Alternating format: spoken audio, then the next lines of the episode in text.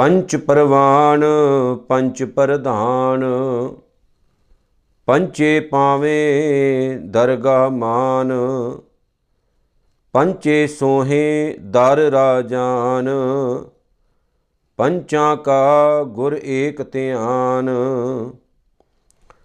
ਜੇ ਕੋ ਕਹੈ ਕਰੈ ਵਿਚਾਰ ਕਰਤੇ ਕੈ ਕਰਣੈ ਨਾਹੀ ਸੁਮਾਰ। ਧੌਲ ਧਰਮ ਦਇਆ ਕਾ ਪੂਤ, ਸੰਤੋਖ ਥਾਪ ਰਖਿਆ ਜਿਨ ਸੂਤ। ਜੇ ਕੋ 부ਜੈ ਹੋਵੈ ਸਚਿਆਰ, ਧਵਲੇ ਉਪਰ ਕੇਤਾ ਭਾਰ। ਧਰਤੀ ਹੋਰ ਪਰੈ ਹੋਰ ਹੋਰ ਤਿਸ ਤੇ ਭਾਰ ਤਲੈ ਕਵਣ ਜੋਰ, ਜੀ ਜਾਤ ਰੰਗਾਂ ਕੇ ਨਾਮ ਸਬਨਾ ਲਿਖਿਆ ਬੜੀ ਕਲਾਮ। ਇਹ ਲੇਖਾ ਲਿਖ ਜਾਣੈ ਕੋਏ, ਲੇਖਾ ਲਿਖਿਆ ਕੇਤਾ ਹੋਏ, ਕੇਤਾ ਤਾਨ ਸਵਾਲਿਓ ਰੂਪ, ਕੇਤੀ ਦਾਤ ਜਾਣੈ ਕੌਣ ਕੂਤ ਕੀਤਾ ਪਸਾਓ, ਏਕੋ ਕਵਾਓ, ਤਿਸ ਤੇ ਹੋਏ ਲੱਖ ਦਰਿਆਓ। ਕੁਦਰਤ ਕਵਨ ਕਹਾਂ ਵਿਚਾਰ, ਵਾਰਿਆ ਨ ਜਾਵਾਂ ਏਕ ਵਾਰ। ਜੋ ਤੁਧ ਭਾਵੈ ਸਾਈ ਭਲੀ ਕਾਰ। ਤੂੰ ਸਦਾ ਸਲਾਮਤ ਨਿਰੰਕਾਰ।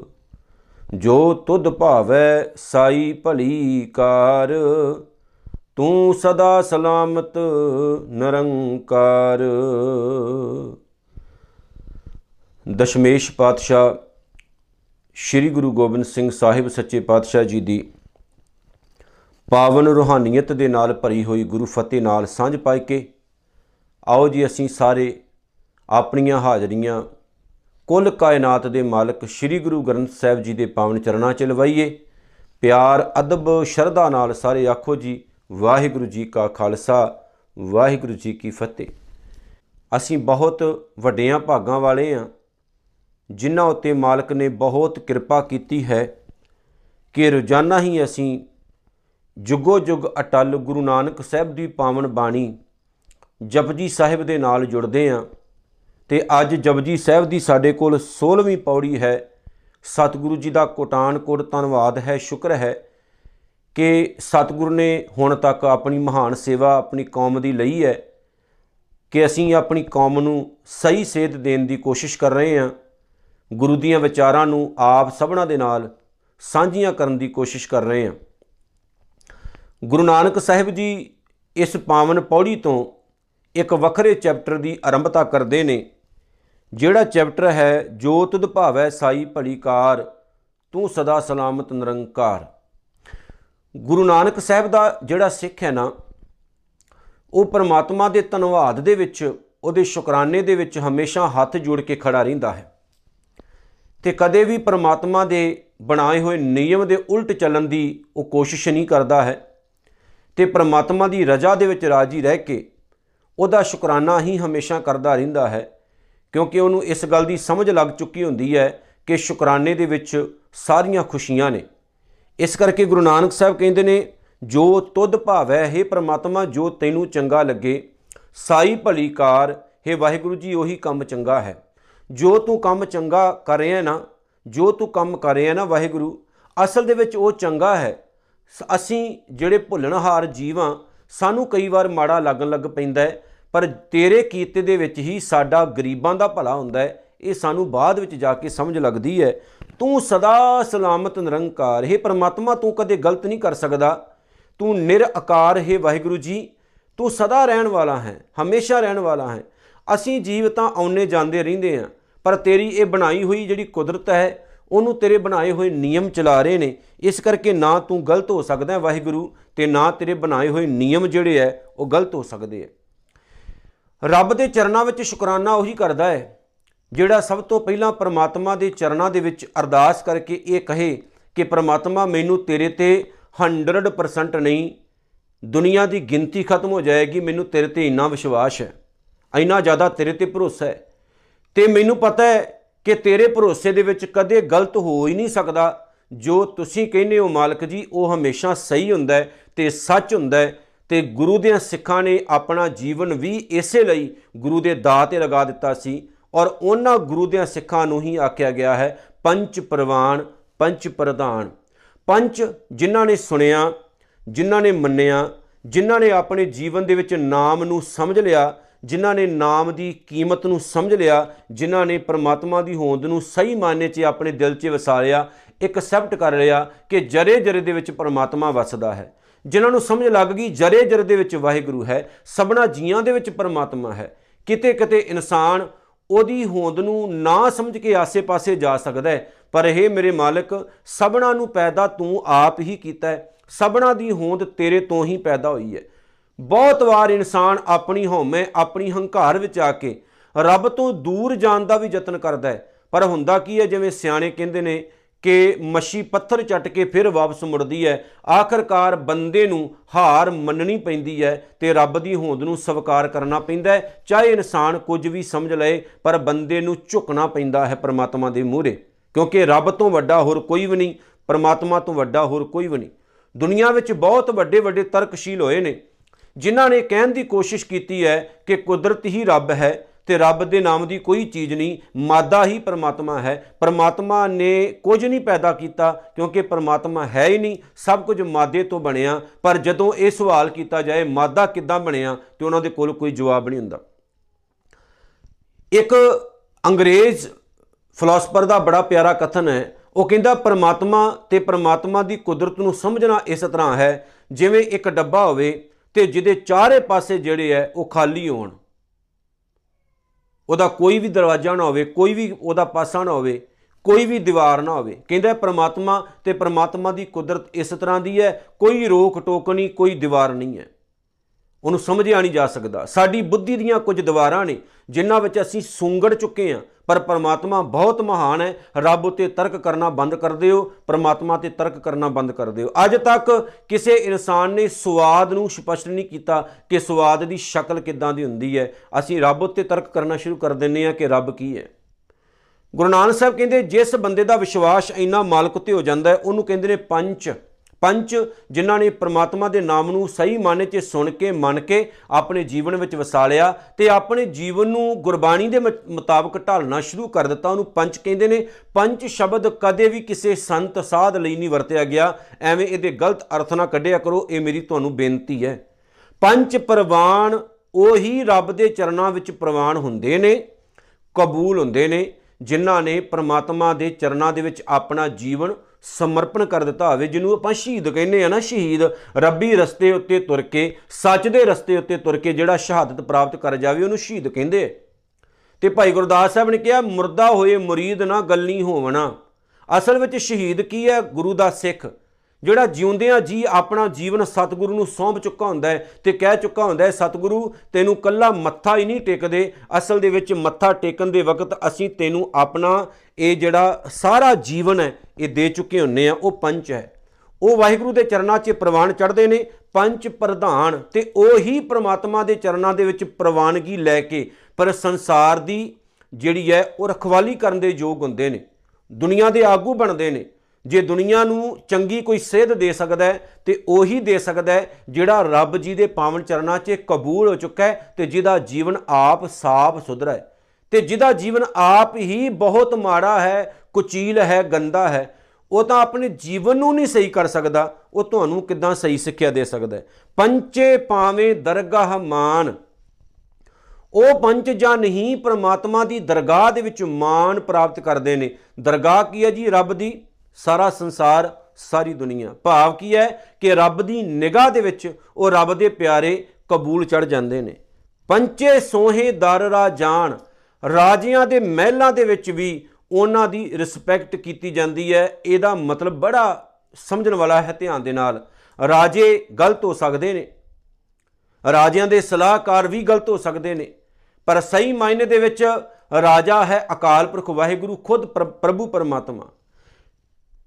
ਰਾਜਾ ਹੈ ਸਤਿਗੁਰੂ, ਜਿਹਦੇ ਕੋਲ ਸੱਚਾ ਧਨ ਹੈ, ਜਿਹਦੇ ਕੋਲ ਨਾਮ ਦੀ ਦੌਲਤ ਹੈ, ਤੇ ਉਹ ਨਾਮ ਦੀ ਦੌਲਤ ਆਪਣੇ ਸੇਵਕਾਂ ਨੂੰ ਅਗਾਹ ਦਿੰਦਾ ਹੈ। ਤੇ ਜੇ ਦੁਨਿਆਵੀ ਤੌਰ ਤੇ ਵੀ ਆਪਾਂ ਵੇਖੀਏ ਜਿਹੜੇ ਆ ਰਾਜੇ ਨੇ, ਰਾਜ ਦਾ ਮਤਲਬ ਹੁੰਦਾ ਰੱਜਾ ਹੋਇਆ ਜਿਹੜੇ ਰਾਜੇ ਨੇ ਦੁਨੀਆ ਦੇ ਵਿੱਚ ਹੋਏ, ਜਿਨ੍ਹਾਂ ਨੇ ਹਕੂਮਤ ਕੀਤੀ ਸੰਸਾਰ 'ਚ, ਸਤਿਗੁਰੂ ਜੀ ਕਹਿੰਦੇ, ਸਹੀ ਮਨ 'ਚ ਪੰਚੇ ਪਾਵੇਂ ਦਰ ਰਾਜਾਨ ਰਾਜਿਆਂ ਦੇ ਦਰ ਦੇ ਉੱਤੇ ਵੀ ਅਸਲ 'ਚ ਉਹੀ ਇੱਜ਼ਤਵਾਨ ਮੰਨੇ ਜਾਂਦੇ ਨੇ, ਜਿਨ੍ਹਾਂ ਨੂੰ ਪ੍ਰਮਾਤਮਾ ਦੇ ਦਰ ਤੋਂ ਸਹੀ ਮਨ 'ਚ ਰਿਸਪੈਕਟ ਮਿਲ ਗਈ, ਸਤਕਾਰ ਮਿਲ ਗਿਆ, ਅਦਬ ਮਿਲ ਗਿਆ। ਇਹਦਾ ਮਤਲਬ ਇਹ ਹੈ ਕਿ ਦੁਨੀਆ ਦੀ ਸਾਰੀ ਦੌਲਤ ਉਹਨਾਂ ਦੇ ਚਰਨਾਂ ਤੇ ਝੁਕ ਜਾਂਦੀ ਹੈ। ਵੱਡੇ ਵੱਡੇ ਰਾਜੇ ਵੀ ਉਹਨਾਂ ਦੇ ਚਰਨਾਂ 'ਤੇ ਝੁਕ ਜਾਂਦੇ ਨੇ। ਵੱਡੇ ਵੱਡੇ ਬਾਦਸ਼ਾਹ ਵੀ ਉਹਨਾਂ ਦੇ ਚਰਨਾਂ ਤੇ ਝੁਕ ਜਾਂਦੇ ਨੇ, ਜਿਨ੍ਹਾਂ ਦੇ ਅੰਦਰ ਨਾਮ ਹੈ, ਜਿਨ੍ਹਾਂ ਦੇ ਅੰਦਰ ਬੰਦਗੀ ਹੈ। ਸਾਈਂ ਮੀਆਂ ਮੀਰ ਵਰਗੇ ਗੁਰਮੁਖ ਪਿਆਰੇ ਦੇਖੋ। ਜਿਨ੍ਹਾਂ ਨੂੰ ਸਤਿਗੁਰੂ ਨੇ ਇੰਨਾ ਮਾਣ ਸਤਕਾਰ ਦਿੱਤਾ ਕਿ ਦਰਬਾਰ ਸਾਹਿਬ ਦਾ ਨੀਂਹ ਪੱਥਰ ਵੀ ਉਹਨਾਂ ਦੇ ਕੋਲੋਂ ਸਤਿਗੁਰੂ ਨੇ ਰਖਵਾਇਆ। ਤੇ ਇਹ ਕਿਹਾ ਜਾਂਦਾ ਹੈ ਕਿ ਜਹਾਂਗੀਰ ਵਰਗਾ ਬਾਦਸ਼ਾਹ ਵੀ ਉਹਨਾਂ ਨੂੰ ਜਾ ਕੇ ਅਦਬ ਕਰਦਾ ਹੁੰਦਾ ਸੀ, ਸਲਾਮ ਕਰਦਾ ਹੁੰਦਾ ਸੀ। ਜੇ ਤੁਹਾਡੇ ਕੋਲ ਨਾਮ ਦੀ ਦੌਲਤ ਹੈ, ਤੁਹਾਡੇ ਕੋਲ ਸਤਕਾਰ ਹੈ, ਪਿਆਰ ਹੈ, ਜੇ ਤੁਸੀਂ ਚੰਗੇ ਜੀਵਨ ਵਾਲੇ ਹੋ, ਤੇ ਵੱਡੇ ਵੱਡੇ ਬਾਦਸ਼ਾਹ ਵੀ ਤੁਹਾਨੂੰ ਵਿਸ਼ੇਸ਼ ਤੌਰ ਤੇ ਮਾਣ ਦਿੰਦੇ ਨੇ, ਸਤਕਾਰ ਦਿੰਦੇ ਨੇ। ਮੈਂ ਇੱਥੇ ਕਹਿ ਦਵਾਂ ਕਿ ਜਦੋਂ ਬਹਾਦਰ ਸ਼ਾਹ ਬਾਦਸ਼ਾਹ ਬਣਿਆ ਨਾ ਤੇ ਗੁਰੂ ਗੋਬਿੰਦ ਸਿੰਘ ਮਹਾਰਾਜ ਸੱਚੇ ਪਾਤਸ਼ਾਹ ਆਪਣੇ ਘੋੜੇ ਉੱਤੇ ਚੜ੍ਹ ਕੇ ਉਹਦੇ ਦਰਬਾਰ ਵਿੱਚ ਗਏ ਸੀ, ਜਿਹੜਾ ਕਿ ਅਲਾਉਡ ਨਹੀਂ ਸੀ, ਪਰ ਸਤਿਗੁਰੂ ਗਏ ਤੇ ਜਦੋਂ ਸਤਿਗੁਰੂ ਜੀ ਗਏ, ਬਹਾਦਰ ਸ਼ਾਹ ਆਪ ਉੱਠ ਕੇ ਖੜਾ ਹੋ ਗਿਆ, ਕਿਉਂਕਿ ਉਹਨੂੰ ਪਤਾ ਲੱਗ ਗਿਆ ਸੀ ਕਿ ਮੈਂ ਤਾਂ ਇੱਕ ਨਾਮ ਦਾ ਬਾਦਸ਼ਾਹ ਹਾਂ, ਇਹ ਤਾਂ ਜੁਗੋ ਜੁਗਾ ਟਲ ਬਾਦਸ਼ਾਹ ਨੇ ਕਲਗੀਧਰ ਸੱਚੇ ਪਾਤਸ਼ਾਹ। ਪੰਚਾਂ ਕਾ ਗੁਰ ਏਕ ਧਿਆਨ, ਇਹ ਮਾਣ ਸਤਕਾਰ ਉਹਨਾਂ ਨੂੰ ਕਿਉਂ ਮਿਲਦਾ ਹੈ? ਕਿਉਂਕਿ ਉਹਨਾਂ ਦੀ ਜਿਹੜੀ ਸੁਰਤ ਹੁੰਦੀ ਹੈ ਨਾ ਉਹ ਕੇਵਲ ਆਪਣੇ ਗੁਰੂ ਦੇ ਚਰਨਾਂ ਵਿੱਚ ਜੁੜੀ ਰਹਿੰਦੀ ਹੈ। ਉਹ ਆਪਣੀ ਸੁਰਤੀ ਨੂੰ ਖਡਾਉਂਦੇ ਨਹੀਂ ਇੱਧਰ ਉੱਧਰ ਨਹੀਂ ਕਰਦੇ। ਉਹਨਾਂ ਦੀ ਸੁਰਤ ਦਾ ਜਿਹੜਾ ਕੇਂਦਰ ਹੁੰਦਾ ਹੈ ਨਾ, ਉਹ ਹਮੇਸ਼ਾ ਸਤਿਗੁਰੂ ਦੇ ਚਰਨ ਹੁੰਦੇ ਨੇ। ਤੇ ਗੁਰੂ ਨਾਨਕ ਸਾਹਿਬ ਜੀ ਕੀ ਕਹਿੰਦੇ ਨੇ ਅੱਗੇ ਜੀ? ਪੰਚਾਂ ਕਾ ਗੁਰ ਏਕ ਧਿਆਨ, ਜਿੱਥੇ ਉਹਨਾਂ ਰੱਬ ਦੇ ਪਿਆਰਿਆਂ ਦਾ ਧਿਆਨ ਆਪਣੇ ਗੁਰੂ ਦੇ ਚਰਨ ਕਮਲਾਂ ਦੇ ਵਿੱਚ ਰਹਿੰਦਾ ਹੈ। ਉਹਨਾਂ ਦੀ ਸੁਰਤੀ ਦਾ ਟਿਕਾਣਾ ਕੇਵਲ ਤੇ ਕੇਵਲ ਸਤਿਗੁਰੂ ਰਹਿੰਦਾ ਫਿਰ ਜੇ ਕੋ ਕਹੇ ਕਰੈ ਵਿਚਾਰ। ਹੁਣ ਸਤਿਗੁਰੂ ਇੱਥੇ ਇਦਾਂ ਲੱਗਦਾ ਜਿਵੇਂ ਇੱਕ ਟੌਪਿਕ ਸਮਾਪਤ ਕਰਕੇ ਤੇ ਦੂਸਰੇ ਟੌਪਿਕ ਦੀ ਸਤਿਗੁਰੂ ਜੀ ਸ਼ੁਰੂਆਤ ਕਰ ਰਹੇ ਨੇ। ਹੁਣ ਗੁਰੂ ਨਾਨਕ ਸਾਹਿਬ ਜੀ ਇੱਥੇ ਕੀ ਕਹਿੰਦੇ ਨੇ ਕਿ ਰੱਬ ਨੂੰ ਪਾਉਣ ਤੋਂ ਬਾਅਦ, ਰੱਬ ਦੇ ਵਿੱਚ ਸਮਾਈ ਤੋਂ ਬਾਅਦ ਜੇਕਰ ਕੋਈ ਇਨਸਾਨ ਕਹੇ ਕਿ ਮੈਂ ਪਰਮਾਤਮਾ ਦੀ ਬਣਾਈ ਹੋਈ ਕੁਦਰਤ ਦਾ ਲੇਖਾ ਲਿਖ ਲਵਾਂ, ਭਾਵ ਕਿ ਉਹਦਾ ਅੰਤ ਪਾ ਲਵਾਂ, ਉਹਨੂੰ ਕਿਸੇ ਲਿਖਤ ਦੇ ਵਿੱਚ ਲੈ ਆਵਾਂ ਤੇ ਗੁਰੂ ਨਾਨਕ ਸਾਹਿਬ ਕਹਿੰਦੇ, ਲੱਖ ਵਾਰੀ ਜੇਕਰ ਕੋਈ ਕਹੇ ਤੇ ਕੋਈ ਵਿਚਾਰ ਵੀ ਕਰੇ, ਕਰਤੇ ਕਹਿ ਕਰਨੈ ਨਾਹੀ ਸੁਮਾਰ। ਪਰ ਪਰਮਾਤਮਾ ਦੀ ਬਣਾਈ ਹੋਈ ਇਸ ਕੁਦਰਤ ਦਾ ਕੋਈ ਇਨਸਾਨ ਅੰਤ ਨਹੀਂ ਪਾ ਸਕਦਾ, ਕਿਉਂਕਿ ਉਹਦੀ ਕੁਦਰਤ ਬੇਅੰਤ ਹੈ। ਜਿਵੇਂ ਉਹ ਆਪ ਬੇਅੰਤ ਹੈ ਨਾ, ਮਾਲਕ ਜੀ ਕਹਿੰਦੇ ਨੇ, ਤੇਵੇਂ ਉਸ ਮਾਲਕ ਦੀ ਕੁਦਰਤ ਵੀ ਬਹੁਤ ਬੇਅੰਤ ਹੈ।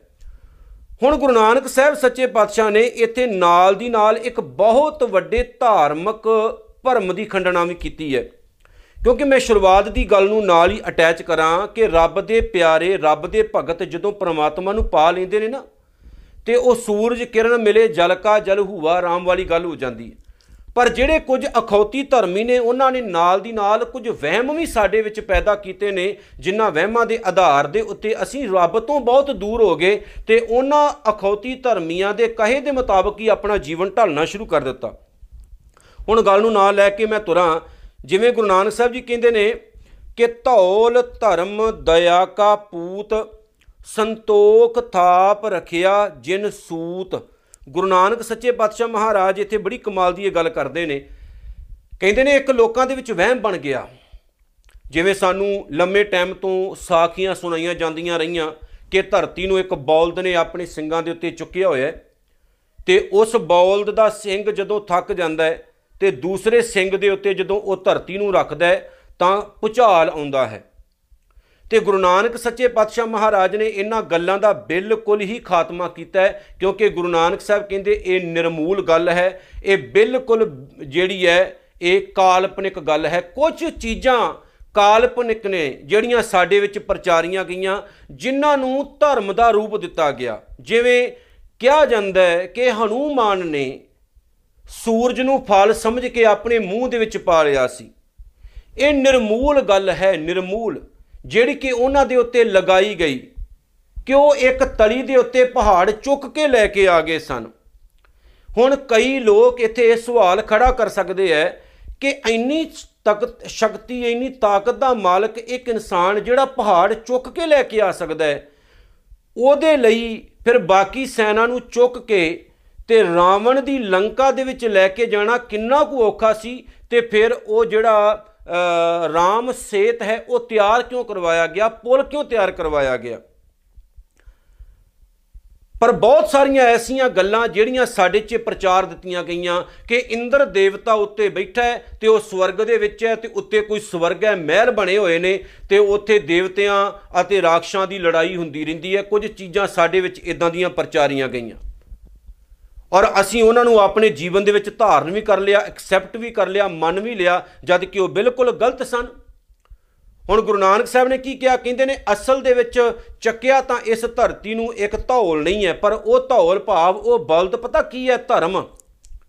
ਜਿਹੜਾ ਦਇਆ ਕਾ ਪੂਤ, ਜਿਹੜਾ ਦਇਆ ਦਾ ਪੁੱਤਰ ਹੈ, ਯਾਦ ਰੱਖਿਓ, ਜਦੋਂ ਤੱਕ ਸਾਡੇ ਜੀਵਨ ਵਿੱਚ ਦਇਆ ਨਹੀਂ, ਉਦੋਂ ਤੱਕ ਅਸੀਂ ਸੱਚੇ ਧਰਮੀ ਨਹੀਂ ਬਣ ਸਕਦੇ।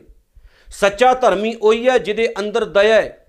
ਜੇ ਅਸੀਂ ਅੱਜ ਵੱਖ-ਵੱਖ ਜਾਤਾਂ ਦੇ ਆਧਾਰ ਉੱਤੇ ਗੁਰਦੁਆਰੇ ਸਥਾਪਿਤ ਕਰ ਲਏ ਨੇ ਤੇ ਅਸੀਂ ਕਹਿੰਦੇ ਆ ਜੱਟਾਂ ਦਾ ਗੁਰਦੁਆਰਾ ਹੈ ਤੇ ਇਹਦੇ ਵਿੱਚ ਕੋਈ ਮਜਬੀ ਸਿੰਘ ਨਹੀਂ ਜਾ ਸਕਦਾ ਤੇ ਅਸੀਂ ਗੁਰੂ ਨਾਨਕ ਦੀ ਸੋਚ ਤੋਂ ਦੂਰ ਹੋ ਗਏ ਆ ਸਾਡੇ 'ਚ ਦਇਆ ਨਹੀਂ ਰਹੀ। ਪੰਜਾਬ ਦੀ ਧਰਤੀ ਦੇ ਉੱਤੇ ਬਹੁਤ ਸਾਰੇ ਐਸੇ ਅ, ਸਾਧਾਂ ਦੇ ਡੇਰੇ ਬਣ ਚੁੱਕੇ ਨੇ ਜਿਨ੍ਹਾਂ ਦੇ ਵਿੱਚ ਇਹ ਵਿਤਕਰਾ ਤੱਕ ਵੀ ਕੀਤਾ ਜਾਂਦਾ ਹੈ। ਆ ਜ਼ਮੀਂਦਾਰਾਂ ਦੇ ਭਾਂਡੇ ਨੇ ਆ ਦੂਜਿਆਂ ਦੇ ਭਾਂਡੇ ਐ ਤੇ ਸ਼ਾਇਦ ਪੰਗਤਾਂ ਵੀ ਵੱਖ-ਵੱਖ ਉਹਨਾਂ ਦੇ ਵਿੱਚ ਲਗਾਈਆਂ ਜਾਂਦੀਆਂ ਨੇ। ਇਸੇ ਹੀ ਵਜ੍ਹਾ ਕਾਰਨ ਕਿਉਂਕਿ ਜਾਤ ਪਾਤ ਦਾ ਇੱਕ ਜਿਹੜਾ ਚੱਕਰ ਹੈ ਉਹ ਸਾਡੇ ਵਿੱਚ ਆ ਗਿਆ। ਗੁਰੂ ਨਾਨਕ ਸਾਹਿਬ ਨੇ ਦੂਰ ਕੀਤਾ ਸੀ। ਅਸੀਂ ਉਸ ਜਾਤ ਪਾਤ ਦੇ ਚੱਕਰ ਨੂੰ ਦੁਬਾਰਾ ਵਿੱਚ ਲੈ ਆਏ ਹਾਂ। ਪਰ ਇੱਕ ਗੱਲ ਯਾਦ ਰੱਖਿਓ ਜਿਹੜਾ ਗੁਰੂ ਨਾਨਕ ਦਾ ਸਿੱਖ ਹੈ ਜਿਹੜਾ ਗੁਰੂ ਨਾਨਕ ਸਾਹਿਬ ਦੀ ਸੋਚ ਦਾ ਧਾਰਨੀ ਹੈ, ਉਹ ਕਦੇ ਵੀ ਇਹਨਾਂ ਵਹਿਮਾਂ ਦੇ ਵਿੱਚ ਨਹੀਂ ਪੈਂਦਾ। ਹੁਣ ਗੁਰੂ ਨਾਨਕ ਸਾਹਿਬ ਸੱਚੇ ਪਾਤਸ਼ਾਹ ਜੀ ਕੀ ਕਹਿੰਦੇ ਨੇ, ਧਿਆਨ ਨਾਲ ਸੁਣਿਓ।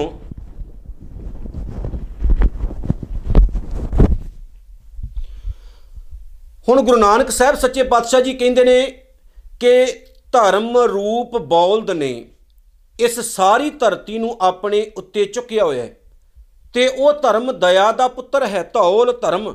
ਦਇਆ ਕਾ ਪੂਤ, ਸੰਤੋਖ ਥਾਪ ਰੱਖਿਆ ਜਿਨ ਸੂਤ, ਫਿਰ ਉਸੇ ਹੀ ਧਰਮ ਨੇ ਸੰਤੋਖ ਨੂੰ ਜਨਮ ਦਿੱਤਾ, ਜਿਸ ਨੇ ਸਾਰੀ ਪ੍ਰithvi ਨੂੰ, ਸਾਰੇ ਬ੍ਰਹਿਮੰਡ ਨੂੰ ਆਪਣੇ ਧਾਗੇ ਦੇ ਵਿੱਚ ਪਰੋਇਆ ਹੋਇਆ ਹੈ। ਕਿਉਂਕਿ ਜੀਵਨ ਵਿੱਚ ਸੰਤੋਖ ਬਹੁਤ ਜ਼ਰੂਰੀ ਹੈ। ਯਾਦ ਰੱਖਿਓ ਗੁਰੂ ਨਾਨਕ ਸਾਹਿਬ ਦੀ ਇਸ ਗੱਲ ਨੂੰ, ਜੇ ਜੀਵਨ ਵਿੱਚ ਦਇਆ ਨਹੀਂ, ਅਸੀਂ ਸੱਚੇ ਧਰਮੀ ਨਹੀਂ ਬਣ ਸਕਦੇ। ਜੇ ਜੀਵਨ ਵਿੱਚ ਦਇਆ ਨਹੀਂ, ਅਸੀਂ ਰੱਬ ਨੂੰ ਪ੍ਰਾਪਤ ਨਹੀਂ ਕਰ ਸਕਦੇ। ਤੇ ਦਇਆ ਦੀ ਗੱਲ ਤੋਂ ਮੈਨੂੰ ਯਾਦ ਆ ਗਈ, ਗੁਰੂ ਨਾਨਕ ਸਾਹਿਬ ਨੇ ਸ਼ੁਰੂਆਤ ਹੀ ਇਸ ਗੱਲ ਤੋਂ ਕੀਤੀ ਹੈ। ਦੇਖੋ, ਗੁਰੂ ਨਾਨਕ ਸਾਹਿਬ ਜਿਸ ਟਾਈਮ ਜਗਨਨਾਥਪੁਰੀ ਜਾਂਦੇ ਨੇ, ਸੱਚੇ ਪਾਤਸ਼ਾਹ ਇੱਕ ਬਹੁਤ ਵੱਡੇ ਧਾਰਮਿਕ ਬੰਦੇ ਦਾ ਵਹਿਮ ਦੂਰ ਕਰਨਾ ਚਾਹੁੰਦੇ ਨੇ ਤੇ ਸਤਿਗੁਰੂ ਜੀ ਕੀ ਕਹਿੰਦੇ ਨੇ, ਭਾਈ ਮਰਦਾਨੇ ਨੂੰ ਮਰਦਾਨੇ ਆ ਸਾਹਮਣੇ ਇੱਕ ਪੰਡਤ ਹੈ, ਜਾ ਉਹਦੇ ਕੋਲ ਅੱਗ ਲੈ ਕੇ ਆ ਹੁਣ ਭਾਈ ਸਾਹਿਬ, ਭਾਈ ਮਰਦਾਨਾ ਜੀ ਉਸ ਪੰਡਤ ਦੇ ਕੋਲ ਜਾਂਦੇ ਨੇ ਤੇ ਪੰਡਤ ਦਾ ਇੱਕ ਸੁਭਾਅ ਸੀ। ਉਹਨੇ ਕੀ ਕੀਤਾ ਹੁੰਦਾ ਸੀ ਕਿ ਸਭ ਤੋਂ ਪਹਿਲਾਂ ਨਹਾ ਧੋ ਕੇ ਗਾਂ ਦਾ ਪੋਚਾ ਫਿਰ ਕੇ ਲੱਕੜਾਂ ਨੂੰ ਧੋ ਕੇ ਚੁੱਲ੍ਹੇ ਚੌਂਕੇ ਨੂੰ ਐ ਬਿਲਕੁਲ ਸੁੱਚਾ ਕਰਕੇ ਤੇ ਫਿਰ ਇੱਕ ਲਕੀਰ ਖਿੱਚ ਲੈਂਦਾ ਸੀ। ਉਹਦੇ ਵਿੱਚ ਲਕੀਰ ਦੇ ਵਿਚਕਾਰ ਬਹਿ ਕੇ ਤੇ ਫਿਰ ਆਪਣਾ ਭੋਜਨ, ਲੰਗਰ ਤਿਆਰ ਕਰਿਆ ਕਰਦਾ ਹੁੰਦਾ ਸੀ। ਤੇ ਲਕੀਰ ਖਿੱਚਣ ਦਾ ਕੇਵਲ ਇਹ ਮਤਲਬ ਸੀ ਕਿ ਕੋਈ ਨੀਵੀਂ ਜਾਤ ਵਾਲੇ ਬੰਦੇ ਦਾ ਜਿਹੜਾ ਪਰਛਾਵਾਂ ਨਾ, ਉਹ ਮੇਰੇ ਲੰਗਰ ਦੇ ਉੱਤੇ ਨਾ ਪੈ ਜਾਵੇ, ਮੇਰੇ ਚੌਂਕੇ ਤੇ ਨਾ ਪੈ ਜਾਵੇ, ਨਹੀਂ ਤੇ ਮੈਂ ਪਿੱਟਿਆ ਜਾਵਾਂਗਾ। ਭਾਈ ਸਾਹਿਬ ਭਾਈ ਮਰਦਾਨਾ ਜੀ ਜਿਸ ਟਾਈਮ ਜਾਂਦੇ ਨੇ ਤੇ ਜਾ ਕੇ ਉਸ ਅ, ਪੰਡਤ ਨੂੰ ਕਹਿੰਦੇ ਨੇ ਵੀ ਪੰਡਤ ਜੀ ਥੋੜੀ ਜੀ ਅੱਗ ਚਾਹੀਦੀ ਹੈ ਦੇ ਸਕਦੇ ਹੋ? ਉਹਨੇ ਜਦੋਂ ਭਾਈ ਮਰਦਾਨੇ ਵੱਲ ਵੇਖਿਆ ਕਿ ਨੀਵੀਂ ਜਾਤ ਵਾਲੇ ਬੰਦੇ ਦਾ ਪਰਛਾਵਾਂ ਮੇਰੇ ਤੇ ਤੇ ਚੁੰਗ ਚੌਲੇ ਆਪਣਾ ਮੇਰੇ ਉੱਤੇ ਅਤੇ ਮੇਰੇ ਚੁੱਲ੍ਹੇ ਚੌਂਕੇ ਉੱਤੇ ਪੈ ਗਿਆ ਹੈ, ਤਾਂ ਗੁੱਸੇ ਵਿੱਚ ਆ ਗਿਆ ਉਹ ਤੇ ਉਹਨੇ ਅੱਗ ਦੇਣ ਦੀ ਬਜਾਏ ਚੋ ਫੜਿਆ ਤੇ ਭਾਈ ਮਰਦਾਨਾ ਸਾਹਿਬ ਨੂੰ ਗਾਲਾਂ ਕੱਢਦਾ ਕੱਢਦਾ ਭਾਈ ਮਰਦਾਨੇ ਦੇ ਪਿੱਛੇ ਦੌੜਨ ਲੱਗ ਪਿਆ। ਗੁਰੂ ਨਾਨਕ ਸਾਹਿਬ ਸੱਚੇ ਪਾਤਸ਼ਾਹ ਨੇ ਉਸ ਪੰਡਤ ਨੂੰ ਰੋਕਿਆ ਤੇ ਪੁੱਛਿਆ ਵੀ ਕਾਰਨ ਕੀ ਹੈ, ਕੀ ਗੱਲ ਹੋਈ? ਵੀ ਇੰਨੀਆਂ ਗਾਲਾਂ ਕੱਢਦੇ ਹੋ, ਅੱਗ ਬਬੂਲਾ ਹੋਏ ਹੋ? ਤੇ ਉਹਨੇ ਅੱਗੋਂ ਜਵਾਬ ਦਿੱਤਾ ਕਿ ਇਸ ਬੰਦੇ ਦਾ ਨੀਵੀਂ ਜਾਤ ਵਾਲੇ ਦਾ ਪਰਛਾਵਾਂ ਮੇਰੇ ਚੁੱਲ੍ਹੇ ਉੱਤੇ ਪਿਆ ਹੈ, ਜਿਸ ਕਰਕੇ ਮੇਰਾ ਚੁੱਲ੍ਹਾ ਭਿੱਟਿਆ ਗਿਆ ਹੈ ਤੇ ਇਹਦੇ ਕਰਕੇ ਮੇਰਾ ਧਰਮ ਕਰਮ ਜਿਹੜਾ ਨਸ਼ਟ ਹੋ ਗਿਆ। ਗੁਰੂ ਨਾਨਕ ਸਾਹਿਬ ਸੱਚੇ ਪਾਤਸ਼ਾਹ ਨੇ ਕਿਹਾ, ਓਏ ਮਨਮੁਖਾ ਤੂੰ ਰੱਬ ਨੂੰ ਕੀ ਪਾਏਗਾ? ਤੂੰ ਰੱਬ ਨੂੰ ਕੀ ਖੁਸ਼ ਕਰੇਗਾ? ਜਿਹੜਾ ਇਨਸਾਨ ਰੱਬ ਦੇ ਬਣਾਏ ਹੋਏ ਜੀਵਾਂ ਉੱਤੇ ਦਇਆ ਨਹੀਂ ਕਰਦਾ ਜਿਹੜਾ ਇਨਸਾਨ ਰੱਬ ਦੇ ਬਣਾਏ ਹੋਏ ਲੋਕਾਂ ਉੱਤੇ ਦਇਆ ਨਹੀਂ ਕਰਦਾ ਮਾਤਾ ਪਿਤਾ ਸਾਡਾ ਪ੍ਰਮਾਤਮਾ ਹੈ, ਅਸੀਂ ਸਾਰੇ ਉਹਦੀਆਂ ਔਲਾਦਾਂ ਹੈ ਜਿਹੜਾ ਉਹਦੀ ਔਲਾਦ ਦੇ ਬਾਰੇ ਇੰਨੀ ਘਿਰਨਾ ਆਪਣੇ ਮਨ ਵਿੱਚ ਰੱਖਦਾ ਹੈ ਉਹ ਰੱਬ ਨੂੰ ਕਦੇ ਨਹੀਂ ਪਾ ਸਕਦਾ ਰੱਬ ਨੂੰ ਕਦੇ ਖੁਸ਼ ਨਹੀਂ ਕਰ ਸਕਦਾ।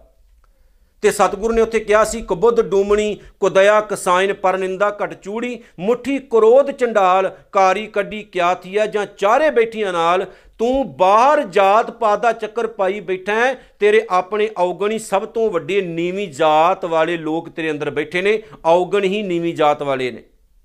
ਪਹਿਲਾਂ ਆਪਣੇ ਔਗਣਾਂ ਨੂੰ ਆਪਣੀ ਗੰਦਗੀ ਨੂੰ ਦੂਰ ਕਰ ਤੇ ਰੱਬ ਦੇ ਬਣਾਏ ਹੋਏ ਇਨਸਾਨਾਂ ਨਾਲ ਪਿਆਰ ਕਰ ਤਾਂ ਰੱਬ ਦੀ ਖੁਸ਼ੀ ਲੈ ਸਕੇਗਾ। ਉਹਨੇ ਹੱਥ ਜੋੜ ਕੇ ਮਾਫੀ ਮੰਗੀ ਤੇ ਸਤਿਗੁਰੂ ਨੇ ਕਿਹਾ ਸੀ, ਪਹਿਲਾਂ ਦਇਆ ਪੈਦਾ ਕਰ, ਧਰਮ ਤਦ ਆਏਗਾ। ਇਹ ਸਾਨੂੰ ਸਿੱਖਣਾ ਪੈਣਾ ਹੈ। ਜਿਹੜੇ ਲੋਕ ਅੱਜ ਵਿਤਕਰਾ ਕਰਦੇ ਫਿਰਦੇ ਨੇ। ਕਈ ਵਾਰ ਗੁਰੂ ਗ੍ਰੰਥ ਸਾਹਿਬ ਦੇ ਸਰੂਪ ਉਹਨਾਂ ਲੋਕਾਂ ਦੇ ਘਰਾਂ ਵਿੱਚ ਨਹੀਂ ਜਾਣ ਦਿੱਤੇ ਜਾਂਦੇ, ਨੀਵੀਂ ਜਾਤ ਵਾਲਾ ਹੈ। ਬਹੁਤ ਗੱਲਾਂ ਆਈਆਂ ਨੇ ਸਾਹਮਣੇ। ਤੇ ਨੀਵੀਂ ਜਾਤ ਵਾਲਾ ਬੰਦਾ ਗੁਰਦੁਆਰੇ 'ਚ ਨਹੀਂ ਆ ਸਕਦਾ, ਬਹੁਤ ਗੱਲਾਂ ਆਈਆਂ ਨੇ, ਮਸਲੇ ਆਏ ਨੇ ਸਾਹਮਣੇ। ਆਓ, ਇਹਨਾਂ ਚੀਜ਼ਾਂ ਨੂੰ ਦੂਰ ਕਰੀਏ। ਜੇ ਜੀਵਨ ਵਿੱਚ ਦਇਆ ਹੈ ਤੇ ਆਪਾਂ ਧਰਮੀ ਬਣ ਸਕਦੇ ਹਾਂ। ਸਤਿਗੁਰੂ ਨੇ ਅੱਗੇ ਕੀ ਕਿਹਾ ਜੀ? ਸੰਤੋਖ ਥਾਪ ਰਖਿਆ ਜਿਨ ਸੂਤ ਜੇ ਕੋ ਬੁੱਝੈ ਹੋਵੇ ਸਚਿਆਰ, ਧਵਲੇ ਉੱਪਰ ਕੀਤਾ ਭਾਰ। ਗੁਰੂ ਨਾਨਕ ਸਾਹਿਬ ਜੀ ਕਹਿੰਦੇ ਨੇ ਆ ਜਿਹੜੀ ਮੈਂ ਗੱਲ ਦੱਸੀ ਹੈ, ਜੇਕਰ ਕੋਈ ਇਨਸਾਨ ਇਸ ਗੱਲ ਨੂੰ ਸਮਝ ਲਏ ਤੇ ਉਹ ਇਸ ਯੋਗ ਹੋ ਸਕਦਾ ਹੈ ਕਿ ਉਹਦੇ ਜੀਵਨ ਵਿੱਚ ਪ੍ਰਮਾਤਮਾ ਆਪਣੇ ਗਿਆਨ ਦਾ ਪ੍ਰਕਾਸ਼ ਕਰ ਦੇ। ਹੁਣ ਗੁਰੂ ਨਾਨਕ ਸਾਹਿਬ ਜੀ ਉਸ ਵਹਿਮ ਦੀ ਗੱਲ ਕਰਦੇ ਨੇ, ਕਹਿੰਦੇ ਨੇ, ਪੰਡਤੋ, ਤੁਸੀਂ ਕਹਿੰਦੇ ਹੋ ਕਿ ਧਰਤੀ ਨੂੰ ਬੌਲਦ ਨੇ ਆਪਣੇ ਸਿੰਘਾਂ ਤੇ ਚੱਕਿਆ ਹੈ। ਤੇ ਗੁਰੂ ਨਾਨਕ ਸਾਹਿਬ ਜੀ ਕਹਿੰਦੇ ਨੇ ਜਿਸ ਬੌਲਦ ਨੇ ਧਰਤੀ ਨੂੰ ਸਿੰਘਾਂ ਤੇ ਚੱਕਿਆ ਹੈ, ਉਸ ਬੌਲਦ ਨੂੰ ਕਿਹੜੀ ਧਰਤੀ ਨੇ ਚੱਕਿਆ? ਤੇ ਜਿਸ ਧਰਤੀ ਨੇ ਬੌਲਦ ਨੂੰ ਚੱਕਿਆ ਅਗਾਂ ਉਸ ਧਰਤੀ ਨੂੰ ਕਿਹੜੇ ਬੌਲਦ ਨੇ ਚੱਕਿਆ? ਤੇ ਗੁਰੂ ਨਾਨਕ ਸਾਹਿਬ ਨੇ ਕਿਹਾ ਵੀ ਸਭ ਤੋਂ ਅਖੀਰਲਾ ਬੌਲਦ ਕਿਹੜੀ ਧਰਤੀ ਤੇ ਖੜਾ ਹੈ? ਤੇ ਉਸ ਧਰਤੀ ਨੂੰ ਕਿਹੜੇ ਬੰਦੇ ਨੇ ਚੱਕਿਆ ਕਿਹੜੇ ਬੌਲਦ ਨੇ ਚੱਕਿਆ ਹੈ? ਸਤਿਗੁਰੂ ਨੇ ਕਿਹਾ ਇਹ ਕਿੱਥੇ ਜਾ ਕੇ ਕਹਾਣੀ ਖਤਮ ਕਰੋਗੇ? ਇਹ ਵਹਿਮ ਹੈ ਵਹਿਮਾਂ ਵਿੱਚੋਂ ਲੋਕਾਂ ਨੂੰ ਕੱਢੋ ਰੱਬ ਨਾਲ ਜੋੜੋ।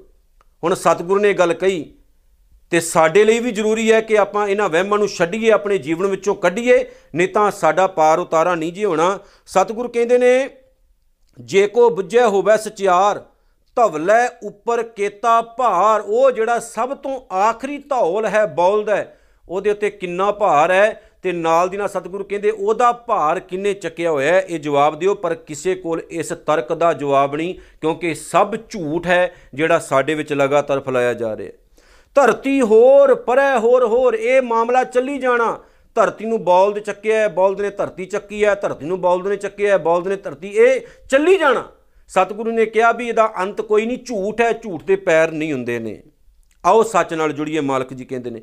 ਤਿਸ ਤੇ ਭਾਰ ਤਲੈ ਕਵਣ ਜੋਰ, ਜੀ ਜਾਤ ਰੰਗਾ ਕੇ ਨਾਮ, ਸਭਨਾ ਲਿਖਿਆ ਵੁੜੀ ਕਲਾਮ। ਮਹਾਰਾਜ ਕਹਿੰਦੇ, ਰੱਬ ਦੀ ਕੁਦਰਤ ਦਾ ਕੋਈ ਇਨਸਾਨ ਅੰਦਾਜ਼ਾ ਨਹੀਂ ਲਗਾ ਸਕਦਾ। ਇਹਦੀ ਕੁਦਰਤ ਵਿੱਚ ਕਈ ਤਰ੍ਹਾਂ ਦੇ ਜੀਵ, ਜੰਤ, ਕਈ ਨਾਵਾਂ ਦੇ, ਕਈ ਜਾਤਾਂ ਦੇ ਪੈਦਾ ਹੋਏ ਨੇ। ਭਾਵੇਂ ਸਾਰੇ ਲਗਾਤਾਰ ਜ਼ੋਰ ਲਗਾ ਕੇ ਥੱਕ ਜਾਣ, ਰੱਬ ਦੀ ਕੁਦਰਤ ਦਾ ਅੰਤ ਨਹੀਂ ਪਾਇਆ ਜਾ ਸਕਦਾ। ਸਤਿਗੁਰੂ ਜੀ ਕਹਿੰਦੇ ਨੇ, ਇਹ ਲੇਖਾ ਲਿਖ ਜਾਣੈ, ਕੋਈ ਲੇਖਾ ਲਿਖਿਆ ਕੀਤਾ ਹੋਏ, ਰੱਬ ਦੀ ਕੁਦਰਤ ਦਾ ਲੇਖਾ ਕੋਈ ਨਹੀਂ ਜੇ ਪਾ ਸਕਦਾ। ਰੱਬ ਤਾਂ ਬਹੁਤ ਦੂਰ ਦੀ ਗੱਲ। ਜੇਕਰ ਕੋਈ ਲੇਖਾ ਲਿਖਣ ਦੀ ਕੋਸ਼ਿਸ਼ ਵੀ ਕਰੇ, ਤਾਂ ਮੈਨੂੰ ਦੱਸ ਸਕਦੇ ਹੋ ਕਿ ਉਹ ਲੇਖਾ ਕਿੱਡਾ ਵੱਡਾ ਹੋਏਗਾ। ਲੇਖੇ ਮੁੱਕ ਜਾਣਗੇ। ਉਹਦੀ ਕੁਦਰਤ ਨੂੰ ਤੇ ਉਹਨੂੰ ਸਮਝਣਾ ਬਹੁਤ ਦੂਰ ਦੀ ਗੱਲ ਹੈ। ਮਾਲਕ ਜੀ ਕਹਿੰਦੇ ਨੇ, ਆਓ ਅਰਦਾਸ ਕਰੀਏ ਕੇਤਾ ਤਾਣ ਸਵਾਲਿਆਂ ਰੂਪ, ਹੈ ਵਾਹਿਗੁਰੂ, ਤੂੰ ਬਹੁਤ ਬਲਵਾਨ ਹੈ, ਤੂੰ ਬਹੁਤ ਸੁੰਦਰ ਹੈ। ਕਿਰਪਾ ਕਰ ਸਾਨੂੰ ਆਪਣੇ ਪਾਵਨ ਚਰਨਾਂ ਵਿੱਚ ਜਗ੍ਹਾ ਦੇ, ਕੇਤੀ ਦਾਤ ਜਾਣੇ, ਕੌਣ ਕੂਤ, ਕੋਈ ਅੰਦਾਜ਼ਾ ਨਹੀਂ ਲਗਾ ਸਕਦਾ ਤੇਰੀਆਂ ਦਾਤਾਂ ਦਾ। ਅਸੀਂ ਐਵੇਂ ਹੀ ਛਾਲਾਂ ਮਾਰਦੇ ਰਹਿੰਦੇ ਆ ਮਾਲਕਾ, ਪਰ ਤੈਨੂੰ ਸਮਝਣਾ ਸਾਡੇ ਔਕਾਤ ਤੋਂ ਬਾਹਰ ਹੈ। ਕੀਤਾ ਪਸਾਓ, ਏਕੋ ਕੁਵਾਓ। ਉਸ ਵਾਹਿਗੁਰੂ ਨੇ ਇੱਕ ਹੁਕਮ ਨਾਲ ਸਾਰੀ ਸ੍ਰਿਸ਼ਟੀ ਪੈਦਾ ਕੀਤੀ ਹੈ।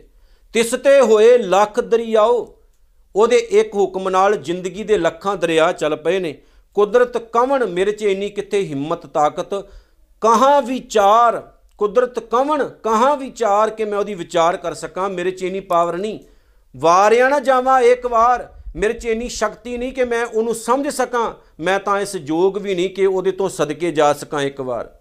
ਬਸ ਇਹੀ ਅਰਦਾਸ ਕਰਾਂਗਾ, ਜੋ ਤੁਧ ਭਾਵੈ, ਜੋ ਤੈਨੂੰ ਚੰਗਾ ਲੱਗਦਾ ਨਾ, ਵਾਹਿਗੁਰੂ, ਸਾਈ ਭੜੀ ਕਾਰ, ਉਹੀ ਕੰਮ ਚੰਗਾ ਹੈ। ਤੂੰ ਸਦਾ ਸਲਾਮਤ, ਨਿਰੰਕਾਰ ਹੈ ਵਾਹਿਗੁਰੂ। ਤੂੰ ਹਮੇਸ਼ਾ ਰਹਿਣ ਵਾਲਾ ਹੈ। ਸਾਡੇ ਵਰਗੇ ਲੱਖਾਂ ਲੋਕ ਰੋਜ਼ਾਨਾ ਆਉਂਦੇ ਨੇ, ਲੱਖਾਂ ਚਲੇ ਜਾਂਦੇ ਨੇ। ਆਓ ਉਸੇ ਹੀ ਗੁਰੂ ਨਾਨਕ ਸਾਹਿਬ ਦਾ ਧੰਨਵਾਦ ਕਰੀਏ। ਜਿਸ ਗੁਰੂ ਨਾਨਕ ਸਾਹਿਬ ਨੇ ਸਾਨੂੰ ਇਹੋ ਜਿਹੇ ਵਹਿਮਾਂ ਭਰਮਾਂ ਚੋਂ ਬਾਹਰ ਕੱਢਿਆ ਤੇ ਸਾਨੂੰ ਜ਼ਿੰਦਗੀ ਦੀ ਸੂਝ ਦਿੱਤੀ ਤੇ ਸਹੀ ਮਾਇਨੇ ਦੇ ਵਿੱਚ ਅਸੀਂ ਸਿੱਖ ਬਣਨ ਦੇ ਯੋਗ ਹੋਏ। ਆਓ ਪਿਆਰਿਓ, ਜਪਜੀ ਸਾਹਿਬ ਦੇ ਇਨ੍ਹਾਂ ਬਚਨਾਂ ਨਾਲ ਆਪਣਾ ਜੀਵਨ ਬਦਲਣ ਦੀ ਕੋਸ਼ਿਸ਼ ਕਰੀਏ ਜੀ। ਨਾਨਕ ਨਾਮ ਚੜ੍ਹਦੀ ਕਲਾ, ਤੇਰੇ ਭਾਣੇ ਸਰਬੱਤ ਦਾ ਭਲਾ। ਵਾਹਿਗੁਰੂ ਜੀ ਕਾ ਖਾਲਸਾ, ਵਾਹਿਗੁਰੂ ਜੀ ਕੀ ਫਤਿਹ।